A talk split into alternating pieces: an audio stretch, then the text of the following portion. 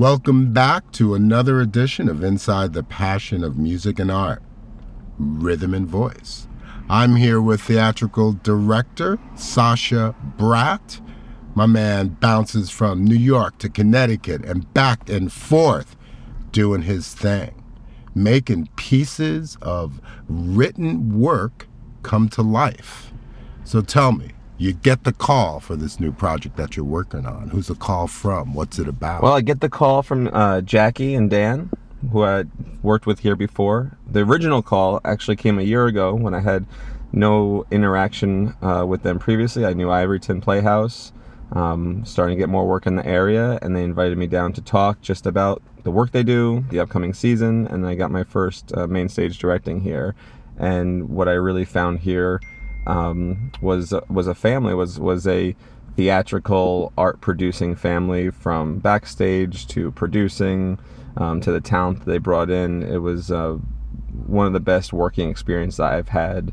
So I was excited to stay connected. I came to see all the shows for the season. Even when I wasn't involved in it personally, I felt invested in the work that was being done here after just working on one show here and um, that came to follow up conversations about what we would do could do in the future. And we were talking about main stage work but i had also done a lot of work in new play development and uh, working with playwrights at different stages um, of that play development. So when ivoryton announced that they were going to do this women's theater initiative tell me a little bit about that well, you know, it came about that I, I, I, I, had read about it kind of with everyone else in the press release, and I was excited about it because there's, uh, while there's um, so many talented uh, female playwrights, it's a known fact of how there's a disproportionate amount of male playwrights produced, say, on Broadway and off Broadway, and so that these opportunities coming up to hear um, women's voices as playwrights uh, and the stories that they're telling and, and finding an opportunity to um, find balance. We're in an industry where we find so much balance in different gender identity and and uh, gender and belief systems, but to see that actually put into practice, I was excited about that for the theater and also for the theater to be going down a path of new works where they work so much on um, musicals and known quantities to see uh, them investing in that in that part of the process was very exciting for me. But at first, I didn't, you know, I didn't want to step in the way of anyone else who might be interested in working on on new plays and, and working with women playwrights. And I've I've done that before, and it's very exciting. But I wasn't sure if they were also looking for only female directors, so I was kind of staying out of it and was going to come enjoy it as as a patron and mm-hmm. not necessarily as a as an artist. But as we were talking about directing uh, Biloxi Blues, which is coming up in April. In in one of those emails and phone calls, there was the offer to also come work on one of the four play readings that's going to happen as part of the as part of the Women's Playwright Initiative. So, all right, so let's do a little rundown on the initiative. You have four playwrights. I understand they sent out a call to playwrights all over the country. Yeah, it was over. a nationwide call, and uh, Laura Copland, uh, who just took over directing new uh, director of new works and new play initiatives at Ivoryton Playhouse uh, has set all this up and kind of set up the structure and we and the the call goes out and she read through all the submissions and I think her and uh, Jackie Hubbard, our artistic director, went through the finalists to pick the four plays that we're going to end up producing in a reading or a workshop environment. And we have a local Connecticut playwright, Vermont, Chicago, flying them in. They're going to be here for a week workshop. Uh, we had auditions both for the main stage season, but also for the initiative as a whole. So four directors, myself and the three other directors for the reading series were all there together to see uh, the auditions for our plays. Now, how were you selected for your specific play? Do you know? I don't. You know, that's a good question. Um, much like as a director, when you cast someone, there's you think there's a there's sometimes there's an obvious fit and sometimes there's a gut feeling fit and uh, I think on this one you know, the feedback that I got was that this that this was a strong piece and that you know I, have worked a lot my play the play that I directed here last year was a a two-hander, a two-person play. I've done a lot of those recently. You kind of get stuck in weird rhythms for a while. Sometimes you direct a whole bunch of Shakespeare shows in a row. You direct a whole bunch of new plays in a row the last four plays I did were two handers, so I have a certain eye, I guess, recently for keeping that energy going and not letting that get boring and telling a, an emotional So this story. play that you're going to be directing is another two. It's another two-hander. Yeah, it's a it's a story about uh, an 80-something-year-old woman who's going in for. It's not overtly stated right away, but she's getting questioned by a doctor who ends up being a psychologist. Uh, psychiatrist, and he's it's her first intake uh, report that he's giving as she's possibly going through parts of dementia. Um, it's it's not clear in the beginning. Is that just his hypothesis? Is that what she's actually going through? She's seems in control of her facilities, but in her faculties, but there's also parts of her that are seem a little off, for lack of a better term. And so he's trying to find out what part of this is her personality, because she definitely has a lot of character and um, she can be feisty at times and what part of it is is her is it just natural aging and what part of it is possible possible dementia? So we we have this young 20 something late 20s doctor figuring out what's going on uh, in the brain and body of this older woman and there, there's kind of a mutual learning that's happening between them. So in that casting process we're looking for someone who is you know older and can handle this comedic and sincere uh, approach, and, and then the younger man in the doctor, we have looking for someone who is both eager to find out new things, but also has a caring bedside manner, uh, but a little bit is looking for to be the next. I don't know, great psychologist and, and, make a breakthrough in aging in the brain and dementia studies. So there's there's a lot going on in a small, intimate play, and that's what I kind of like about it. There's there's the micro issues of their personal relationship, and then the macro of uh, many of us, myself included, have have dealt with family members going through that and watching um, what they know and what they don't know, and when they when they seem to be in control, and other times uh, when they're not. So.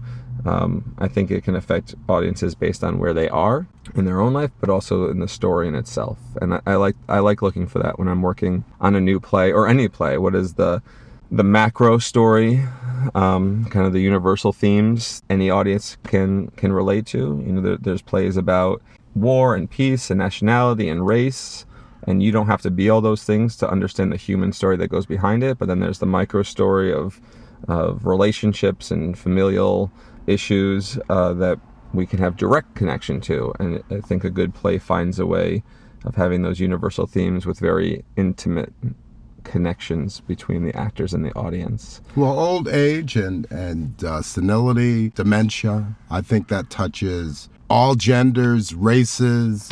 It's part of the human experience, and before we knew it was uh, dementia or senility, it was just old age. Just old age, right? And uh, I, I was thinking about that recently with in in other in other diagnosis. You know, a nervous breakdown is can now be anxiety or depression and there's and there's different ways that we look at it and there's different ways we accept it and how we can treat it and or how we can accept it and uh, and you're right it, and it, it always seems when we're looking at these things and it depends on I guess on what age you see it. You know, when I saw my grandmother going through some some aspects of this, you know, in, in some ways she was always an older woman in my mind. But as my mom watched her, she was watching her mother go through this, who was not always an older woman.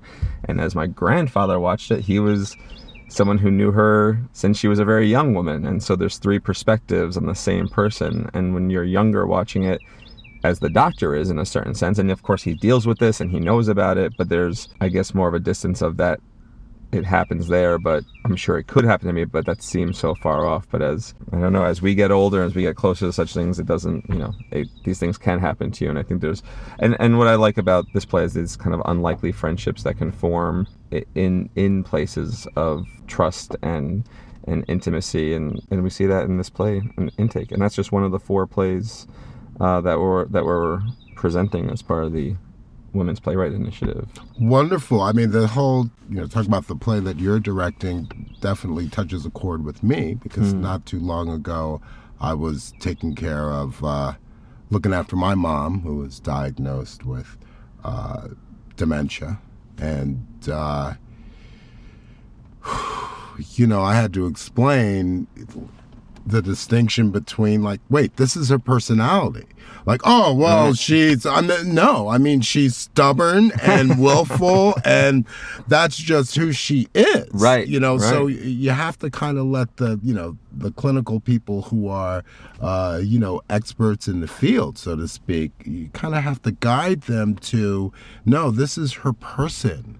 Like she's always been like behaves this way, and she's no, she's she doesn't know you. She's not gonna let you like put your hands on her and touch her like without permission Right. you know so it's it's a very and in a sense it really helped me to appreciate the aspects of her character hmm. that I didn't fully appreciate until this time period. You know, she's a strong individual. You know what I mean? Right, She's right. a strong willed person. She doesn't want to ask for help. All right, so you have to cast this. Uh, you pretty much established to the your take on, on the two different characters and the, the relationship that they have both on a, a micro interpersonal intimate level um, as well as uh, the macro so all right so let's start with the 86 year old female Well, it's you know it's it's it's tough because you're most likely not going to get uh, an 80 year old to walk into the theater and be ready to go and ready to find the minutia of all the different things that this person has to go through. I mean, and it's what what it's actually kind of lovely about this play is that there are older actresses who might have aged out of certain roles and and obviously still have plenty to give and plenty talent that that doesn't always have the opportunity to be seen because those parts aren't written for them. So one of the things i was excited about was a part that was written for an older uh, female actor who uh, could tackle something like this and and maybe bring some something else to it. So we had a lot of people come in who were uh, just too young for the role and, how young is too young uh, yeah, well, you know, it's 40 forty. But I mean, I, I, you know, there's a there's a rule you can't ask an actor their age because uh, then you could get into involved in age discrimination. oh that's right Uh, So you can never ask if you're at an audition table. You can't ask an actor their age. You kind of have to just have a sense of what they play. Now, if and there's little, I wouldn't say tricks, but there's things around this. If the if you're going to cast the doctor younger, well then you can cast the the patient younger as well, and you still have that dichotomy. However, in this case, we had uh, an actor come in, and I I had actually seen her uh, audition for a play here before. Very lovely, connected to the theater, very uh, a great patron of Ivoryton. And when Maggie came in, she read for the part with a twinkle in her eye and, and, a, and a certain spark about her. And you know she she's not not a frail person at all, but but but uh, just fit right. You know, I think could could play that role. Um, and probably uh, had aged out of some other roles that she might have been interested in a few years ago, and and so has the energy to bring a ton of life to it because this is not a, this is not a an 80 year old actor who um, not the actor sorry an 80 year old character who is at death's door this is an 80 year old character who is has tons of uh, spunk and life and uh, even though she's going through this process right now I was very worried about casting that, especially you know in in a a smaller pool uh, of actors where we are. It was not a case where we could necessarily you know we're not going to New York to bring in a, a larger pool of actors. So when Maggie walked in, and um, I don't think I don't think she's as old as our character, and it didn't, didn't matter. It was more that she had the vitality and the both the sweet and the sour in her reading of the play that could that I said I could believe this. This is what I want to hear. And then that was the harder casting to start with. So once that was established, I could look for a doctor character who could play off of her, who she could um, befriend and also confuse and also make think. And so then we found michael. And he came in to read for a couple different um, for the season auditions and i was very happy about and excited for his work. And so i just thought they'd be great together. So part of that's a, a gut feeling. I never had the chance to hear them read together. They audition on different days and a two-hand play is so much about chemistry. Um, so a lot of that is also going on some intuition that right. I mean you're really rolling the dice. Rolling the dice, yeah. I mean, the last, oh gosh, the, the last two person play I directed, uh, not the last one, but uh, I directed Tuesdays with Morrie, another play about aging and the body and a younger and older pairing. And in that casting, Uh, I found my Morrie very quickly, um, but the Mitches who came in just I don't know. They didn't have they, the part asked for someone to be a storyteller as as well as a narrator as well as someone in the moment, and that's a hard balance to go back and forth on sometimes. And I had one person do a video audition, and I said to myself, "There's no way. This is such an intimate play. I need to see these two characters together to know it's going to work." And I very rarely have been able to hire someone off of only a video audition. I usually have to call them in and make sure that they have the chemistry. But the earnestness that this actor had in the video, I just went with it and I just went on my gut feeling and we had this beautiful production and those two actors became lifelong friends in the process and they worked beautifully together. So Oh wow. I guess that's the good version of the story, but and, and to this day I, am still friends uh, well with both of them, but I, I chat with the the actor who he lives in Cleveland and I chat with him uh, often and and I just I can't believe I hired you from a video. you know, like I, we, he's still pretty appreciative of it too. But you know, it's he was. It's hard. I, I figured that if you can be earnest and honest on a, on a video, you can be earnest and honest in person, um, because there's a lot that gets lost in the uh, you know in the Skype audition, I suppose. So um, Skype audition. Yeah, it's it's the 21st century now, I guess. But this is uh. Well, so take me through a Skype audition. What's the difference? How does it go down? In this case, it was recorded, so so it wasn't a live Skype audition, but he recorded himself. I sent him the sides, so he had three scenes. So he had a monologue, two monologues from the play, and then he read with I think his wife off camera. Um, and then I also needed him to show they could play piano too. So he had a little keyboard set up and he wasn't the greatest piano player but he was good enough to he just had to remember how to play and he did. Um, so it was a lot of uh, so there's a lot it's it's hard to get that to know that human spark. But you know when i audition a show in new york and i have when we did biloxi blues auditions i think we saw about 120 people come through in an eight hour period and so much of it and it's it's it's what makes it a tough business and an unfair business sometimes so much of it is that first impression or that first impulse or does this person feel like the part that you think they are, but also allowing yourself as a director because you haven't cast it yet to allow yourself. I always believe that you have to allow yourself to be surprised and allow yourself to uh, be fluid in the process. So if someone comes in and changes my perspective of what a character should could be, I get super excited about that. And it doesn't always change, but then I can call that person back and read them with other people. But I've definitely cast people where I they walk in and I say, well, that's not what I imagined for this. But if I'm so rigid that I cut them off there, I'll never see what they're capable of. So I like to stay open to the process. I mean, that's what this this this business is all about. This creation of of this work is all about. You know, collaboration gets thrown around a lot, but it, it, it really is about that collaboration of how these people can can work and trust and play together in such a way that the audience will believe what they're saying and and have a connection. And if you don't have that connection between the actors you're never going to get it between the actors and the audience, which is ultimately what we're trying to do. One of the reasons I love working on new plays is that it, it reinforces my belief of how unselfish this craft and this world that we live in can be. And the playwright is working on their play alone, you know, these beautiful worlds they're creating in their heads and writing in paper, and they have to give that away. So that's the first act of giving that happens. And they give it to the director who takes it and takes those words and sees a world around it and creates a concept and takes that idea and gives it to the designers to do their art who build the sound and the set and the lights. And and there's a whole nother level of art that then gets added onto the director who's already added onto the playwright. And then you take that whole image and pass it down to the to the actors who create their characters out of nothing and and bring them to life and and fullness.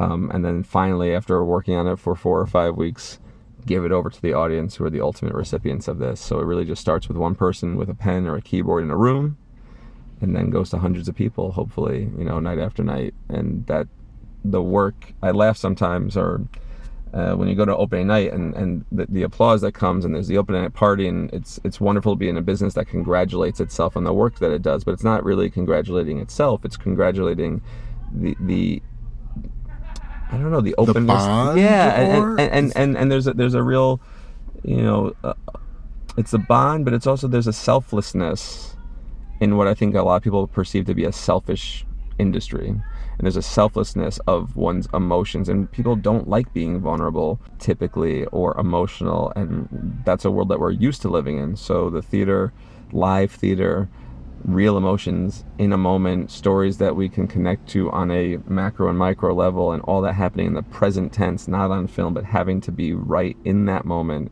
It's so hard for us to be present tense.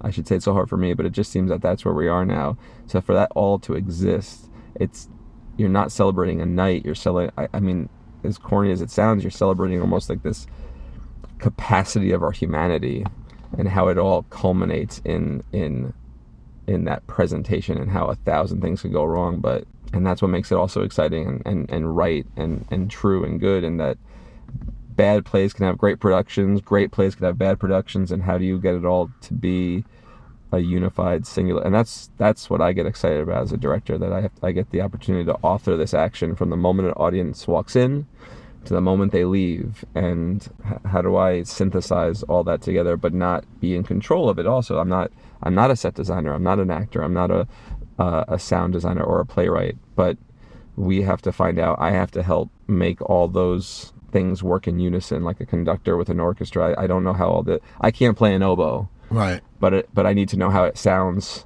with a bassoon and how those two should sound together with the with the string section. And if I can make it all sing together then I'm doing my job. If I'm trying to micromanage and do all the work then I'm doing other people's jobs that I'm not qualified to do. Trust Trust, is something that really comes to mind. And I think that when you are celebrating with your opening night party, you're celebrating trust, like vulnerability. And there's a beauty trust. to that, right? Yeah. yeah. There's a real beauty to that, and and that goes into also the people that you know. Not not everyone gets to do a job that they love, and even this job, not everyone gets to do it every day. It's a cutthroat, difficult business in terms of getting work and and being a working artist.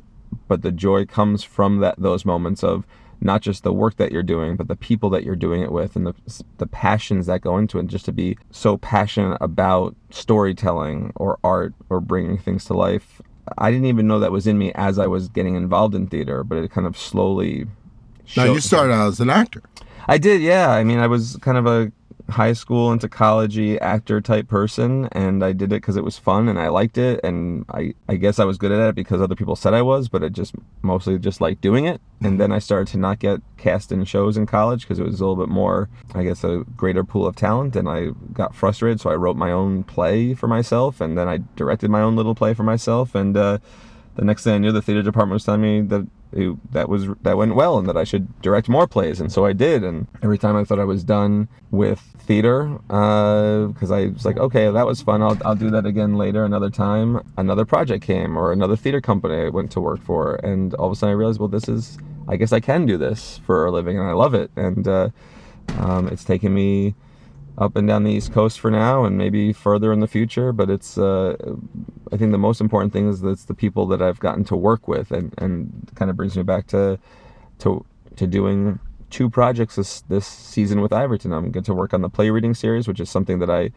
I work on a lot in my own career, and so I'm happy to work on it here, and also on the main stage, and because this is a place of artists that I in one show that I've enjoyed so much working with, and that you don't get that every place you go. But you, I've had the pleasure and the for, you know, I've been fortunate to build a team around me in different places I've been, and the people that you can trust and who see the importance of art or how to create it and do it in a similar way or in a totally different way, but but respect those differences and, and work better because of them. It doesn't it doesn't have to be all. It has it's all in sync though, and, and, and just finding those people that you like to you know great dance partners basically, and um and that's what that's what we're doing here. And I, I got to create get together a huge a great team for the work that I'm doing here this season, and I'm just so excited about it. Oh, it sounds awesome. Now let's go back to the casting for a bit. Sure. For the, any actors out there that might be listening, I mean, you were an actor. You started out acting. You experienced some uh, frustration. Uh, I believe it's awesome that you took the initiative. Like, hey, I'll, look, I write my own thing so I can be in it, make it one man, direct it and stuff, and and look what you found. Right. Uh, it was like you know gold you, Yeah. your calling, so to speak. But for actors who are experiencing frustration with the casting process, and this is something that we've talked about off mic, like what are some of the top three tips Hmm. that you could give them going into uh, an audition? It's a really it's a really good question. Um, well, one thing I think to get me to that is that every opportunity that you can be seen is a good opportunity, and um, that goes to directing too. That there's some of the jobs that I've gotten have come f- come from the jobs I haven't gotten, but trying to present the best version of yourself. If you don't get it, it's not personal, but being as authentic as possible in the two minutes to five minutes that you have with someone can can mean a lot. I've I- Authentic. Auth- authenticity is huge, at least for me, uh, and I'm sure for most directors that you know, I I can see on a resume places you've been and people you've worked with, but when when I know that I'm going to be asking so much of someone and I'm going to asking them to trust me, um, I try to create an audition room that that mirrors that, so that I, I try to be very um, not cold but very um, warm and inviting in that in that and I and I hope to see the same thing because that's the kind of team that I'm hoping to bring together people who are willing to work hard and be open So not only are you casting for a specific role Hmm. that you have in in mind or to get off of the page, but you're casting to be a part of a team. it's the ensemble I Right. I, I, I, I you know years ago um, when I started grad school, the thought I would hear phrases like "What kind of director are you?" I'd apply to things and say, "What kind of director are you?" And I never knew what to say. I hadn't figured that out yet. And then um, I had talked to one of my mentors and and kind of told him the work I had done and what was pa- what I was passionate about. He goes, "I think you're just uh, you you create beautiful, trusting ensembles. You're an ensemble director. You know, you you work for the actors, and that was the highest compliment that I could have gotten. So so I do keep that in mind. And there's been times where I think there have been a, an incredibly talented actor walked into the room, but I didn't know if they were right for the ensemble for the way that they were acting. I don't know. I, I don't know. And maybe, and again, like, but, who knows what they're coming into the room with too. So I, I don't, I try not to prejudge anything that comes in, but what I'm looking for is someone who's, uh, you know, puts the good of the whole above themselves, which again, how do you see that? How do you make that work in, in, Well, someone who's a good minutes. fit, right? right. And, and But so- sometimes an actor can be so big, Right. Can have such a big, uh, you know, presence and vibe and personality that that could, and be really great and talented. Mm-hmm. Even the most talented one that you've seen, No. but not right for the mix, Right, Because and- they're too strong, almost. because it's not unless you're doing a one man show or one person show it's not a one it's not about one person it's about everyone that you put on stage and how they work together um, that's one of the things i'm really excited about biloxi blues because um, it's i've done so many two-handers recently that this is going to be uh, an eight or nine person show but that company of soldiers is almost on stage the whole time. And and so i had to find who i thought would be this group of soldiers who would both play together, fight together, annoy each other, distrust each other, um, mess around with each other, and yet not know each other. They're all getting on a bus at the same time. So it's that. So there, there had to be a certain energy um, that I was looking for, and it was. It, it's ex, you know it's it's exciting to look for. So so in terms of the advice that that's top three things. Top three things is is, is authentic, authenticity is one. I care about who you are. Two is it's hard for me to. I don't want to tell someone that they're a second choice, right? But there's people who come in who are just not right for the role, and who I try to follow up with for other projects. So I, I keep them in mind. So to to Like someone could make an impression, right, but they're not right for the role, but they stay in the back. And that's like what you were saying before. Just because you're not getting it paves the way for getting something else. It has to, and, and and I've worked with a lot of people who I've called up years later, and I said, "Look," and they, and these are people who audition all the time. I don't even think they remembered auditioning for me, but I said, "You auditioned for me for this. I have this other thing coming up. I'd love you to come out and read for it." And they came out and they got the part, you know. And I can't guarantee anything, but it's you've stayed in my head. I think you're a really talented actor. Um, you just weren't right for the last project that we that we did, and so I think knowing that that's how people might be thinking about you, even if it's it's a tough business and if it's not going well in the couple minutes that you have there i've seen people give up toward like as as their auditions ending they can see that the director is not going to cast them for this they see it and then they everything that they have just kind of drops and and I think seeing someone who is giving their all, if this works out, great, and if it doesn't, it was great to meet you. That I, I guess that goes back to authenticity, but there's that idea of from when you walk in the door till you walk out, you are still presenting yourself. And I think that's also probably the third one too, which is that you're not just auditioning for the director. I've had people, if I have someone who's helping coordinate auditions who's sitting outside checking people in, who the feedback has been that the I've had people be extremely rude to those people and then extremely nice in the room. Ah. And, and, and to think that that doesn't get back to me because they're part of my team. I'm also hiring, I'm working with them as well. They're going to be part of this theater that you want to get hired for. So, you know, it's something I, when I teach, I tell my students this. Maybe it just goes back to the golden rule. I don't know, but I just tell people, you know, just be a human. Just be just be good to other people and you're coming in and it's not easy and there's a cattle call of people sometimes but but when you're dealing with anyone, you know, the best version of you is is what we're trying to hire. And um, so if you're if you're not going to be kind to the person who's checking your name in, I don't know how I can trust you to be kind with everyone else. Uh, so that that's one of those things that when you're at an audition, you're at an audition, you're making an impression on everyone.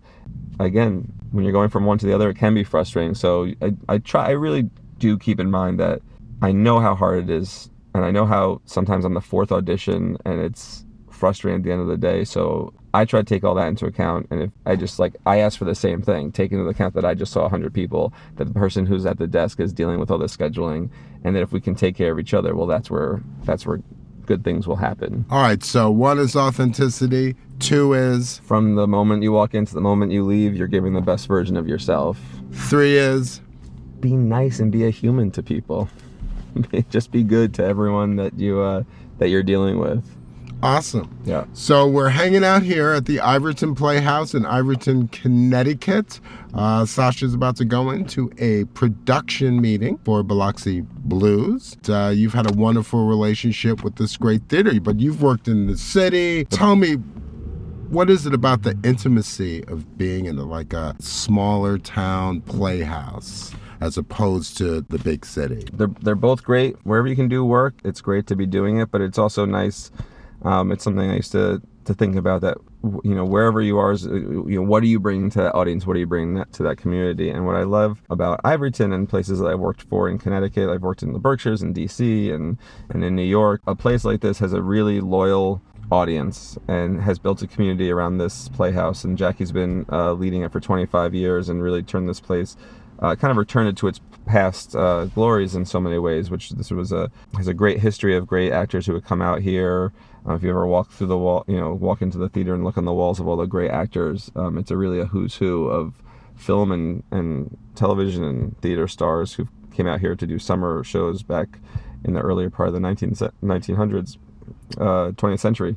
But what I like is that they producing, you're bringing in profession, you know, professional New York actors or actors from other places working with local actors. So you're putting on the highest quality of shows right here and that the audience here responds to that you know that that there's theaters that struggle all over the country that you could be putting on the best work but doesn't if the audience doesn't come to have that connection connection and that live theater you know like you know we I, there's a director uh, there is a director jack o'brien and I, and I was listening to a talk he gave and he said you know our job is in a world where we're constantly distracted or could have so much easier access to entertainment or don't have to leave our house for anything how do you convince someone that coming here and you can't just tell them because it's important and that art's important you have to give them a reason to spend more money to get out of their house to put their phones down and to have a live connection like yeah, you were saying. yeah like you know in the present. and it's and it's hard to do and and and there's part of you that just says you should do that but there's part of that you have to earn that. And i think the work that's done here the people who run this care so much about the work that they put on and then the people and and I think that reflects and that rubs off on the people that they bring in and that the people bring in see the passion that the the year-round employees and artists have.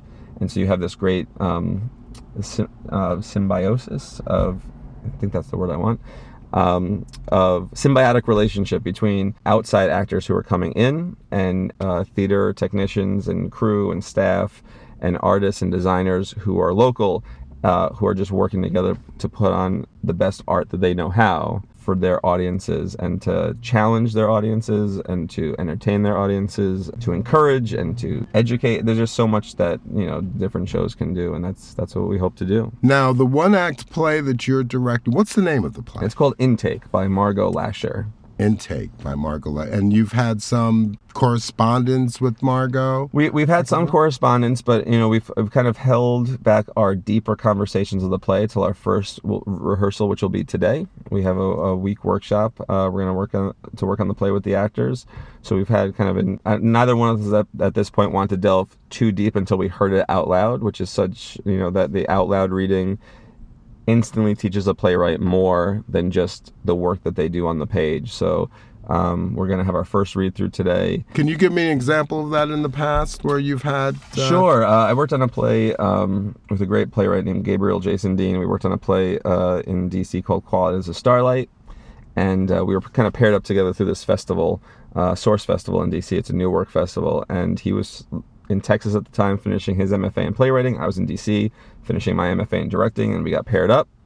We had a couple conversations about the play. I said, "Here's what I here's what I see. Here's the the themes and stuff I see." And he, was we instantly connected, and, and we had this. And he's like, "Oh my gosh, that's exactly what I was trying to write. I can't believe that. That's wonderful." And and we became friends instantly from across the country. And then we had our first reading, I just watched him, and that's I guess the difference between someone who writes and a playwright. As he heard the play, he had no problem editing as he was going. He was crossing out entire pages and sections, just saying, "Oh, I said that three times." And as he heard the words, the words, you know, because there's a certain music to, um, there's a certain poetry and music to playwriting, and and he wrote very melodically, and he could hear that the the music of his words, for lack of a better term, term had been either already done or wasn't as dynamic as it could be. So he was just, or uh, small words here, just you know, don't say that, just end the sentence here, and and stuff that one an audience will never know the difference, but the play will be better off for that. So just hearing it out loud uh, versus in his head changed not the not the plot of the play, but just the it made the makes the dialogue more realistic for the playwright to play with. Um, I just did a reading in Hartford, and the same thing happened. We had about a, a six-hour rehearsal, and in that time, just little just little edits just to keep the play as realistic and moving forward as possible. And then that little edits have kind of like a you know a butterfly effect, have a big impact on the rest of the play and the life that that will come from it. So. Now, yeah. have you ever, when reading a play, mm read it aloud like you're something that you're planning to direct mm. like you go through it you read it you're like all right and then have you ever just just started reading it aloud uh, i'll do it with the playwright sometimes or but but not not that, by yourself. Not that's not my uh, uh, routine usually by myself. I did that a couple times in college, but when that was more for academic classes that I, when I was before I got super into Shakespeare, I was taking a Shakespeare class in college, and I just like, I'm losing this on the page, and I grabbed four of my friends who were also in the class, and we just read it in a circle and, and understood it a thousand times better by hearing it out loud. But in terms of which, you know, it's funny to hear you say that because I I I, I read. I'm a new play reader for Source Festival in DC for the O'Neill National Playwrights Festival and for my own reading series um, at Playhouse on Park in West Hartford. So I read new plays all the time. So I guess in my head I don't have um, the time and the quiet time to read them out loud all the time. Mm-hmm. I'm kind of getting through a lot of them, but also um, it is a different experience. And there's been plays that I've read that I've been mediocre on, but I've I've thought you know I need to hear I need to hear this with actors because the actors will make more choices and the plays you know Shakespeare audience would always say you know do you want to go hear a play they never said do you want to go see a play it was an audio experience and it still is so it's it's hard to sit and read 20 plays you can I I can decipher what I what I need to out of it, but it's still only the first step of the life it's going to take and the place it's going right. to go. So so yeah, I, that's not a process I do um, now, but it's an important part of the process once I start working um, with the playwrights. And because that's when you're open to all the all the change Yeah. and the different like life forms. and it it, and it's important, uh, you know, when I'm working uh, with a playwright on that, to, when, as we're hearing it out loud. My job, I've always think my job in new play development is to let the playwright's words be heard. You know, when I'm directing a play, a full production, that's more where there's what's the unified vision and concept of this play, and that stuff's important when you're doing a play reading, but you have less time for rehearsal. It's really, I think my job is getting the playwright's story out. So I try not to get in the way of the play. I think the director's job in a reading is to get out of the way, but also to help the playwright see the the the, the best path through, kind of like a running back in football. You know, like I'm a lineman. I'm just gonna I'm gonna make the hole and then let them run with their with their pen. And um, so there's been times where I'll make a suggestion, but I have no ego involved. I'll say, I don't know uh, if this, if I'll just, I like to ask questions. You know, what do you, what, what are you trying to achieve with this? Do you think this achieves this? Great. If you do, great. If you want my opinion on it, whether it does not ask me questions, I'll take care of that. But my job is not to rewrite the play for the playwright. My job is to create an atmosphere that the playwright can do the rewrite themselves. awesome. Yeah. Well, I can't wait to. uh It's going to be a I fun, can't wait to fun weekend. it. March third and fourth. We're going to have four readings: two on the third, two on the fourth, and intake is on the on the fourth. But people should come to all of them if they can. It's it's always great to support theater, but it's even better to support uh, new works and new playwrights. All right. Well, thank you, Sasha Bratt. Thank you, Lamai. Appreciate it. All right. And uh, thanks for listening to another episode of Inside the Passion. And right now, we are so inside the passion. We're sitting in Sasha's sedan outside of the theater right before he has to go in for a, uh, a big production meeting. So uh, check out the website. We're going to have some pictures up there. I'm going to try to get in on some of these uh, rehearsals and, and snap a few. Uh, and uh, we'll have some links up. Check it out. InsideThePassion.com. Thanks, Sasha. Thank you.